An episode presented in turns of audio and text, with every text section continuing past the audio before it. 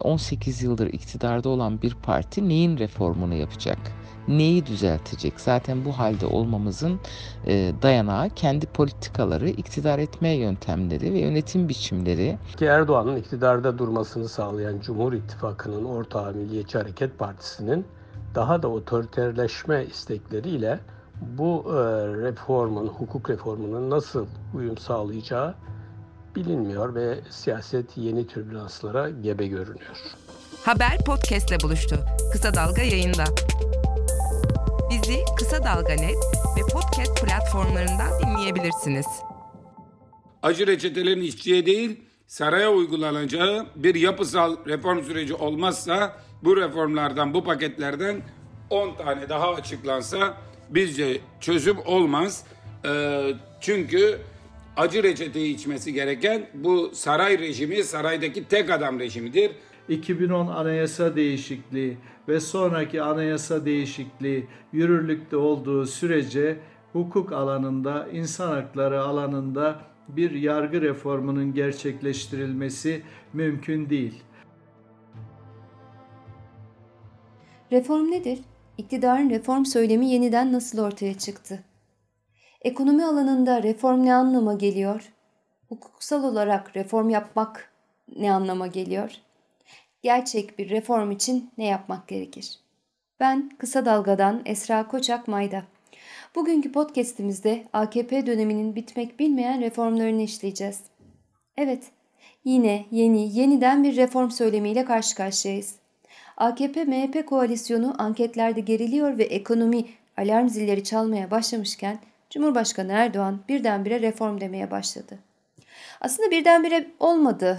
Reform söylemi Cumhurbaşkanı'nın damadı Berat Albayrak'ın Instagram istifası yani pardon görevden affedilmesinden sonra ortaya çıktı.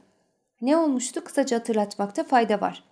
Murat Uysal Merkez Bankası Başkanlığından alınıp yerine Naci Ağbal getirilince Berat Albayrak istifa etti. Yani pardon görevden affedildi. Onun yerine Lütfü Elvan getirildi. Albayrak'ın döviz kurlarının tırmanışına kayıtsız kalan maliye politikasının Türkiye'yi bir uçurumun kenarına getirdiğini artık herkes görmüştü. İç ve dış piyasalara yani sermayeye güven vermek gerekiyordu.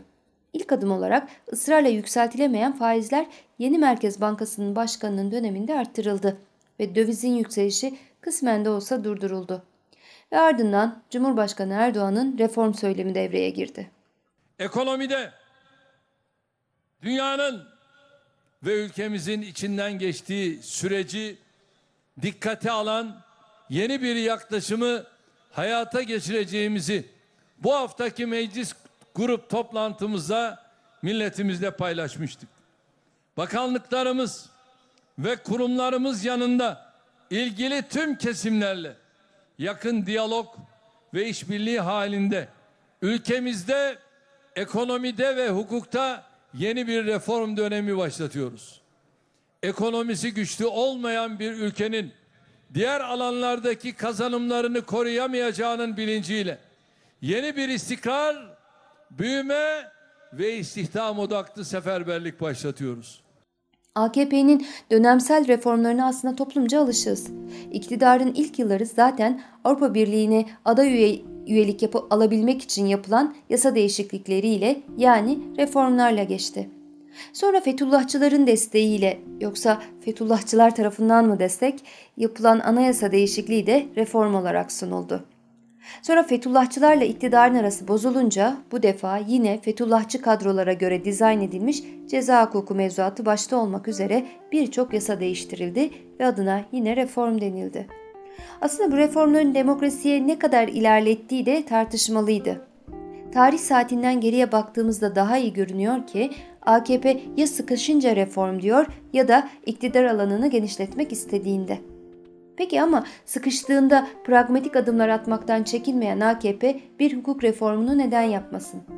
Emekli savcı Ömer Faruk Eminaoğlu'na soruyoruz. AKP iktidara geldiğinden bu yana her zaman yargı alanında, hukuk alanında reform yapıyor. Kendi değiştirdiklerini bir daha değiştiriyor. Değiştirdiğini de reform olarak sunuyor. Yargı hukuk alanı yapboz tahtasına dönüştürüldü E peki bu kadar reform yapıldığına göre yargıdaki konular, sorunlar neden çözülmüyor? Çünkü evrensel hukuka göre, hukuka göre AKP atılması gereken adımları asla ve asla atmıyor.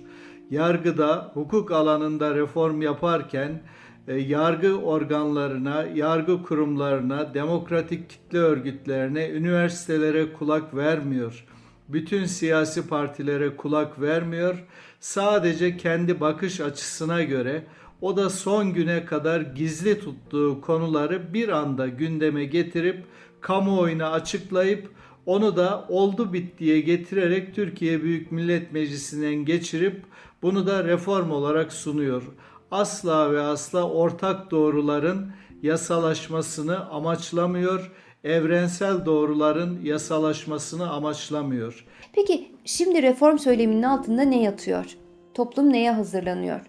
İşin vatandaşın cebini ilgilendiren kısmında ne var? Bunu da iktisatçı Mustafa Sönmez'e sorduk. Kepe rejimi ağırlaşacak yoksullaşma ve işsizleşme karşısında e, toplumu e, Erdoğan'ın acı reçete dediği cendereye katlanmaya hazırlıyor. Erdoğan reçeteye teselli olarak bir de hukuk reformundan e, söz ediyor. Bu havucun arkasında hukuk devletinden uzaklaşmış bir ülke görüntüsü nedeniyle Türkiye'ye güveni azalan Batı dünyasına hoş görünme, bundan kaynaklanan sermaye girişi iştahsızlığını elimine etme niyeti de var.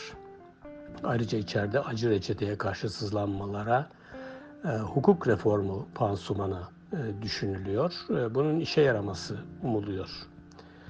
Ne var ki Erdoğan'ın iktidarda durmasını sağlayan Cumhur İttifakı'nın ortağı Milliyetçi Hareket Partisi'nin daha da otoriterleşme istekleriyle bu e, reformun, hukuk reformunun nasıl uyum sağlayacağı bilinmiyor ve siyaset yeni türbülanslara gebe görünüyor. Ekonomik alanda acı reçete aslında sermayenin taleplerini karşılamak için halkın sırtına yeni yükler bindirmek anlamına geliyor. Tabi iş bu kadar da basit değil.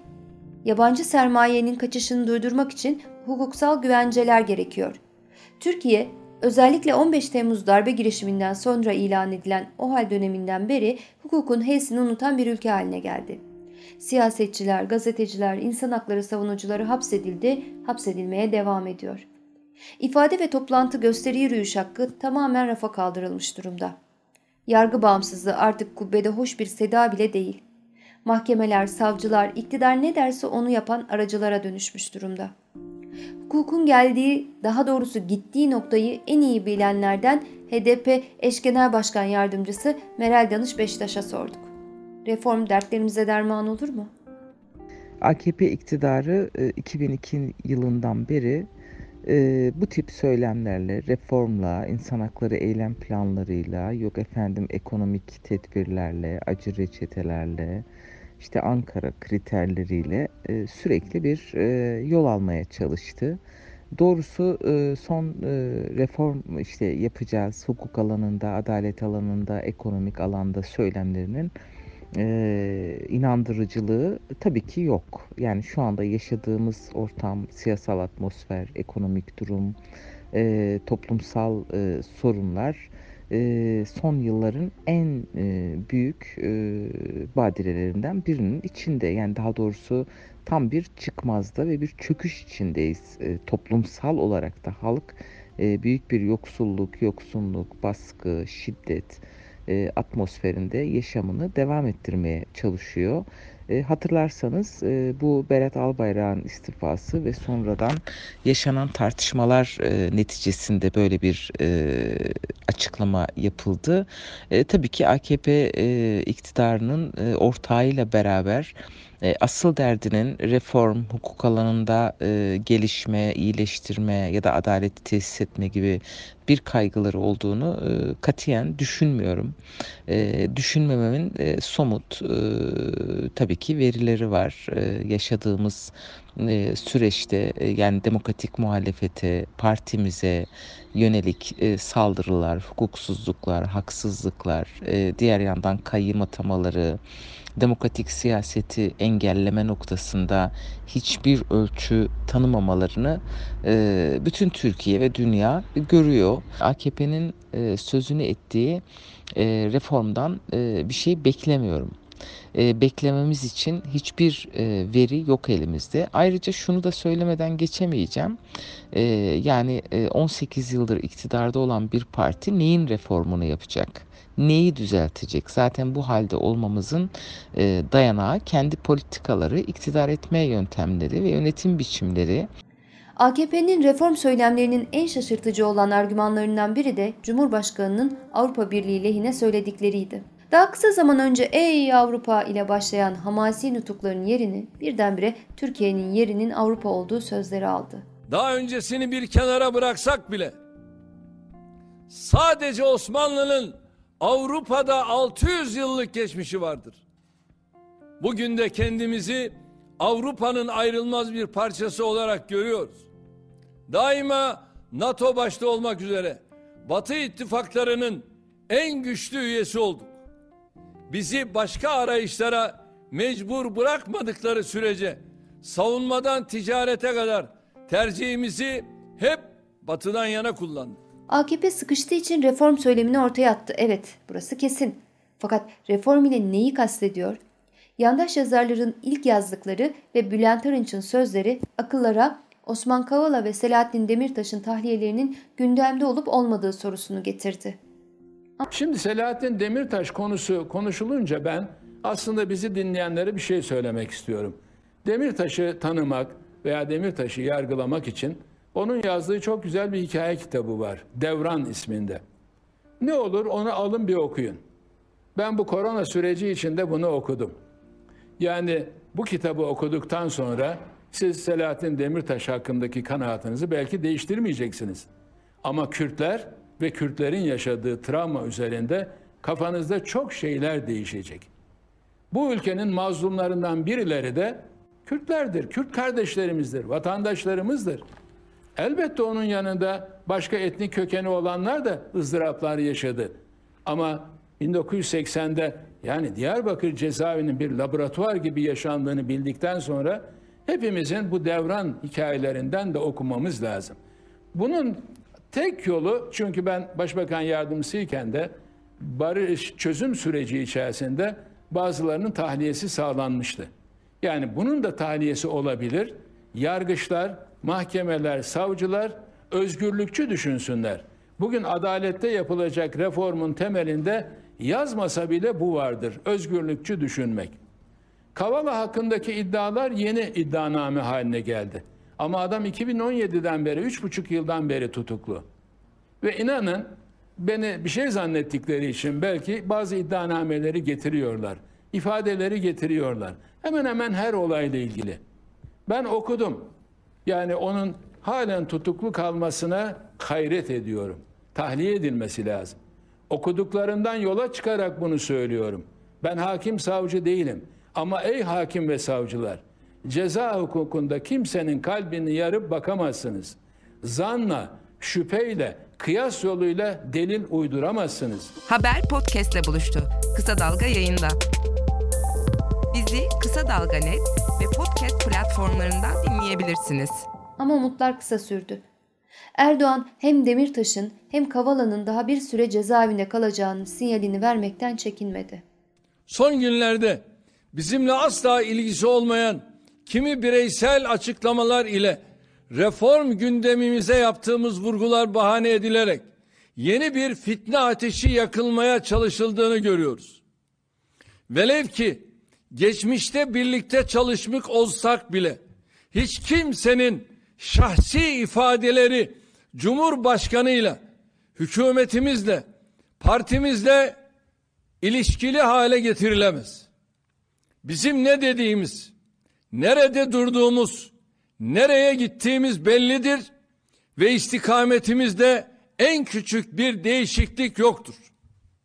Teröre bulaşmış, terörle el ele kol kola yürüyenler hiçbir zaman bizim ne yanımızda ne de dirsek teması halinde olduğumuz kişiler olamaz. Şu anda yargının tasarrufu altında olanlar bizim yüzlerce, binlerce insanımızın, Yasin börülerimizin ölümüne neden olanlar, Kobani katliamının failleri hiçbir zaman Tayyip Erdoğan tarafından, dava arkadaşları tarafından asla ve asla savunulamaz. CHP'nin ve arkasındaki mahfillerin dümen suyuna girenlere siz gidin heykellerinizle, iç kavgalarınızla, karanlık pazarlıklarınızla uğraşın. Düşün bu ülkenin ve milletin yakasından diyoruz. Türkiye'yi dışarıya şikayet ederek başka ülkelerin yönetimlerine bize nasıl ve nerelerden saldıracaklarının akıllarını vererek dün söylediğini bugün yalayarak siyaset yaptığını sananların sonu hüsran olacaktır. Gezi eylemlerini organize edenlerin biz savunucusu olamaz ve olamayız. Biz 18 yıldır olduğu gibi bugün de yarın da milletimizin hizmetkarlığını yapmayı en büyük şeref kabul ederek yolumuza devam edeceğiz. Biz özellikle gezi olaylarının finansörlüğünü yapan ve bunlarla ilgili olarak da şu anda içeride olan özellikle bugün yarın hiçbir zaman bunların savunucusu olmadık. Bundan sonra da olmayız. Bunca yıldır iktidar gücünü kullanan bir parti olarak elbette eksiklerimiz olmuştur. Hatta belki hatalarımız da olmuştur. Reform söyleminin yaldızı çabuk döküldü yani. Emekli savcı Emine Ağoğlu, Kavala ve Demirtaş meselesindeki temel hukuksuzlukları şöyle anlatıyor. Türkiye'de bugün güncel bir konu olarak Anayasa Mahkemesi kararları uygulanmıyor. İnsan Hakları Mahkemesi kararları uygulanmıyor. Anayasa Mahkemesi kararları yasama, yürütme, yargı organlarını, gerçek ve tüzel kişileri, herkesi bağlıyor. İnsan Hakları Mahkemesi de aynı şekilde.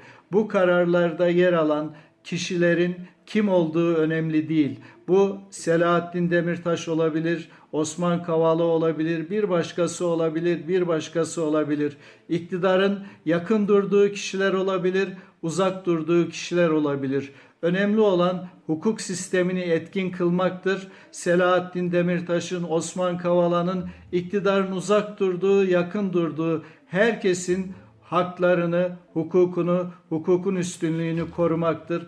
Ancak iktidar kendisine yakın gördüğü kişilerin e, haklarını koruma yoluna giderken kendisine mesafeli baktığı kişilerle ilgili hukuku gözetmiyor ve hiçbir şekilde hukukun üstünlüğünü uygulama adımlarını atmıyor. Bu nedenle İnsan Hakları Mahkemesi'nin, Anayasa Mahkemesi'nin Selahattin Demirtaş ve Osman Kavala ile ilgili vermiş olduğu kararlara yargı organlarının mesafeli yaklaşmaması, hukukun gereğini kesin olarak uygulaması gerekiyor. Şu an net olarak ifade edeceğim şey bu bakışla AKP'nin yargı alanında, hukuk alanında yaşanan sorunları çözecek bir adım yine atmayacağı, yine günü geçiştireceği bir kere hukuk reformunun yargı alanında bir reformun yapılabilmesi için birinci adım kesinlikle ve kesinlikle anayasa değişikliği. Yargı bağımsızlığını, yargıda tarafsızlığı sağlayacak bir anayasa değişikliği, 2010 anayasa değişikliği ve sonraki anayasa değişikliği yürürlükte olduğu sürece hukuk alanında, insan hakları alanında bir yargı reformunun gerçekleştirilmesi mümkün değil. AKP'nin 18 yıllık iktidarında en iyi yaptığı şeylerden biri partner değiştirme konusundaki muazzam pragmatizmi. Yani kabaca şöyle söylenebilir. Çıkarı kiminle ortaklık yapmayı gerektiriyorsa onunla ortaklık yapıyor AKP. Her ortak değiştirdiğinde de bir yenilenme, reform söylemleri ortaya saçılıyor. Kimlerle ittifak yapmadı ki AKP? Fethullahçılarla, liberallerle, liberal solcularla, MHP ile, ulusalcılarla. CHP Grup Başkan Vekili Özgür Özel, AKP'nin sözde reformculuğunun en çok görüldüğü alanları şöyle sıralıyor. AK Parti'nin 18 yıllık karakteristik yönetim anlayışında şu var. AK Parti bakanı değiştirir. Her bakan geldiğinde yapısal reform vaat eder. Bunu en çok milli eğitimde görürüz. İkinci olarak ekonomide, üçüncü olarak hukukta. Bazen hukuk ikiye gelir, ekonomi üçe gider. Ama her gelen bakan geldiğinde yapısal reform vaat eder. Ancak bu reformlar vaat ile olacak işler değil. Bu reformları gerçekleştirebilmek için bir siyasi irade ve doğru bir bakış açısı gerekiyor. O siyasi irade, o siyasi inanç Adalet ve Kalkınma Partisi'nde de onun genel başkanında da yok. Uzun bir dönemdir ekonomide açıklanan paketlere yönelik biz hep şunları söyledik. Paketlerin en büyüğü damadı paketleyip göndermektir dedik. Erdoğan bunu yaptı. Ardından ikinci pakette dedik hukuk devletine geri dönmektir. Şimdi ikincisini yapacağını söylüyor ve onun sözünü veriyor. Yapılabilir mi? Ben şahsen inanmıyorum. Ama son günlerde Erdoğan'ın söyledikleri bir öz eleştiri olarak kıymetli mi? Bence değil. E, öz eleştiri kültüründen gelmiyor ama bir itiraf e, niteliğinde olduğu için önemlidir. 18 yılın sonunda ülkenin hukukunun da ekonomisinin de reforma muhtaç olduğunu ve kötü yönettiğini, yönetemediğini itiraf ediyor diye görüyorum. Evet, işler biraz karışık. AKP'nin MHP ile ittifakının sonuna gelindiği yorumları yapılsa bile Erdoğan reform söylemlerinin tam ortasında MHP'ye yeniden şükranlarını iletti. Cumhur İttifakı'nı kurarken de samimiydik. Büyük ve güçlü Türkiye'nin inşası mücadelemizi nice sınamaları başarıyla geçerek bugünlere gelen Cumhur İttifakı çatısı altında yürüyor. Cumhur İttifakı'nın çatısı altında bütün bu adımları yürütüyoruz. Ülkenin ve milletin menfaatleri söz konusu olduğunda tüm bireysel ve siyasi farklılıkların üzerine çıkılabileceğinin en güzel örneği olan Cumhur İttifakı'nın gidişinden de gayet memnunuz. Sayın Bahçeli'ye ve tüm MHP camiasına 15 Temmuz darbe girişimi ve Cumhurbaşkanlığı hükümet sistemi başta olmak üzere ülkenin ve milletin menfaatine olan her hususta yanımızda bulundukları için bir kez daha şükranlarımı sunuyorum. Yani anlaşılan MHP ile devam edecek AKP. Çünkü başka şansı görünmüyor. Peki ama Avrupa Birliği diyerek, reform diyerek MHP ile yan yana kalmaya nasıl devam edecek? Hukuk alanında bir reformun Kaf Dağı kadar uzak olduğu ortada. Peki ya ekonomi? Orada ne yapması gerekiyor? Daha önemli soru şu. Artık bu saatten sonra yapacaklarının bir etkisi olacak mı? Mustafa Sönmez yanıtlasın bu soruyu da. Sık aralıklarla yaşanmaya başlanan bu darboğazların temelinde AKP rejiminin yanlış, sorunlu iktisat politikalarındaki ısrarı, bu ısrarı tek adam rejimi de denilen Cumhurbaşkanlığı hükümet sisteminin akıl dışılığıyla sürdürme hırsı yatıyor. İktidar olduğu 2002 sonlarından bu yana geçen 18 yılda Türkiye'nin önüne gelen bir fırsat, yılda ortalama 50 milyar doları bulan umulmadık ölçüde dış kaynak girişi maalesef hovardaca, döviz kazandırma potansiyeli düşük iç tüketimde, konut inşaat sektöründe harcandı. Siyasi olarak getirisi de olan bu bonkör politikaları AKP iktidarı sürdürülebilir sandı ve e, büyük bir yanılgıya düştü. 2013 sonrası şemsiye ters döndü, dış kaynak akışı kesildi, dış borçları geri ödemede zorlanma başladı, kurulan çark döndürülemez oldu. AKP iktidarı özellikle son 3 yılda ekonomik daralmayla erimeye başlayan seçmen kitlesini dinci, milliyetçi duyguları istismar edecek politikalarla tutmaya, konsolide etmeye çalıştı, çalışıyor. Ne var ki bunu gerçekleştirmek üzere izlediği bazı dış hamleler, dış dünyadan AKP'nin tecritine, güven kaybına mal oldu. AKP rejiminin hem içeride hem dışarıda yitirdiği güven, sonuçta dış sermaye girişinin kuruması ve döviz fiyatının 2016-2020 arasında %135 artışla 3 TL'den 7 TL basamağına kadar çıkışına yol açtı. Ve bu durum ekonomide daralmayı kalıcı hale getirdi. Türkiye'nin son 3 yıldaki %1,5 dolayındaki ortalama büyüme oranı %5-6 olarak kabul edilen potansiyelinin neredeyse dörtte birine inmiş durumda. Her döviz tırmanışının e, Türk lirası faiz artışıyla yatıştırılmaya çalışıldığı hastalık nöbetlerinin bir yenisi daha kapıda. 8,5 lirayı gören dolar fiyatının TL faizlerini yükselterek 7.50'lere çekme çabasıyla bu nöbet uzun bir durgunluk küçülme pahasına e, gerçekleştirilebilecek eğer e, senaryoda e, yazdığı gibi oynanırsa oyun. Reform söylemi ülkenin iki ana meselesini daha da öne çıkardı. Ekonomi ve hukuk. Hukukun yokluğunun ne anlama geldiğini ve esasında bunun bedelini en çok kimlerin ödediğini Meral Danış Beştaş şöyle yanıtlıyor. Yargıya talimat veren e, partimiz e, başta olmak üzere demokratik siyaset yapanları e, yargı eliyle e, rehin alan, e, ceza verdiren, fezleke hazırlatan bir iktidarın e, bunlar yanlıştı deme gibi bir lüksü yok. Ancak bu konuda bir öz eleştiri verebilirler, bir özür dileyebilirler ve bunun gereğini yapabilirler. Yani hala arkadaşlarımız içeride İdris Baluken, Sebahat Tuncel, e, Selahattin Demirtaş ve daha Gülten Kışanak birçok arkadaşımız ve bu reform çağrıları yapılırken, adalet çağrıları yapılırken arkadaşlarımıza ceza isteniyor. Yeni cezalar veriliyor. Kemal Kurkut'un faillerin failine beraat kararı veriliyor. İşte helikopterden atılma e, meselesinde e, kimse tutuklanmıyor.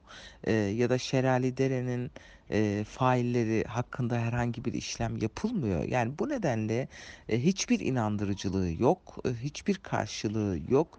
E, kendilerine yeni bir e, çıkış arıyorlar ama bu çıkışı e, bulamayacaklar, e, bulamazlar. Çünkü e, 18 yıldır, e, 20 yıla yakındır iktidarda olan bir partinin artık e, yaptıklarını e, Türkiye'de 83 milyon yurttaş görüyor, biliyor e, ve gitmeleri gerekiyor. E, halka, topluma hesap vermeleri gerekiyor. Bunun farkındalar. Çok büyük suç işlediklerinin aslında en iyi farkında olanlar e, onlar. En büyük kaygıları da e, bu suçlardan dolayı yargılanmamak. Türkiye'nin sorunları derin. Hem ekonomide hem de hukukta reform ihtiyacı olduğu açık. Muhalefet partileri ve toplumun geneli ise bu reformların iktidarın yapamayacağı konusunda mütabık. CHP Grup Başkan Vekili Özgür Özel, reformların başlangıç noktası olarak siyasi rejim değişikliğini görüyor. Acı reçetelerin işçiye değil, saraya uygulanacağı bir yapısal reform süreci olmazsa bu reformlardan, bu paketlerden 10 tane daha açıklansa bizce çözüm olmaz. Ee, çünkü acı reçeteyi içmesi gereken bu saray rejimi, saraydaki tek adam rejimidir. Sarayın ortadan kalkması, saraydan yönetim anlayışının ortadan kalkması, yeniden demokratik bir parlamenter sisteme dönülmesi gerekiyor. 16 Nisan'da rejime kasteden anayasa değişikliği oldu. Öncesindeki parlamenter sistem düzgün müydü? Yok değildi. O da eksikti, ayıplıydı, kusurluydu. Ondan önceki 12 Eylül Anayasası zaten darbe anayasasıydı. Bizim gerçek bir toplumsal uzlaşıya, gerçek bir sivil uzlaşıya, gerçek bir sivil anayasaya ihtiyacımızın olduğu çok açık. Bunu da birilerinin son dönemde yaptığı gibi bir Erdoğan'a anayasa yapmak yerine her doğana anayasa yapmakla ve bunu bu ülkenin tüm vatandaşlarıyla birlikte yapmakta ve eşit vatandaşlık temel düsturundan hareket etmekte, hukuk devletinden, kuvvetler ayrılığından, güçlü yönetim ama güçlü denetimden ve güçlü parlamentodan, parlamentonun denetimindeki bir yönetimden yola çıkmakta fayda var. Bizi Kısa Dalga Net ve podcast platformlarından dinleyebilirsiniz.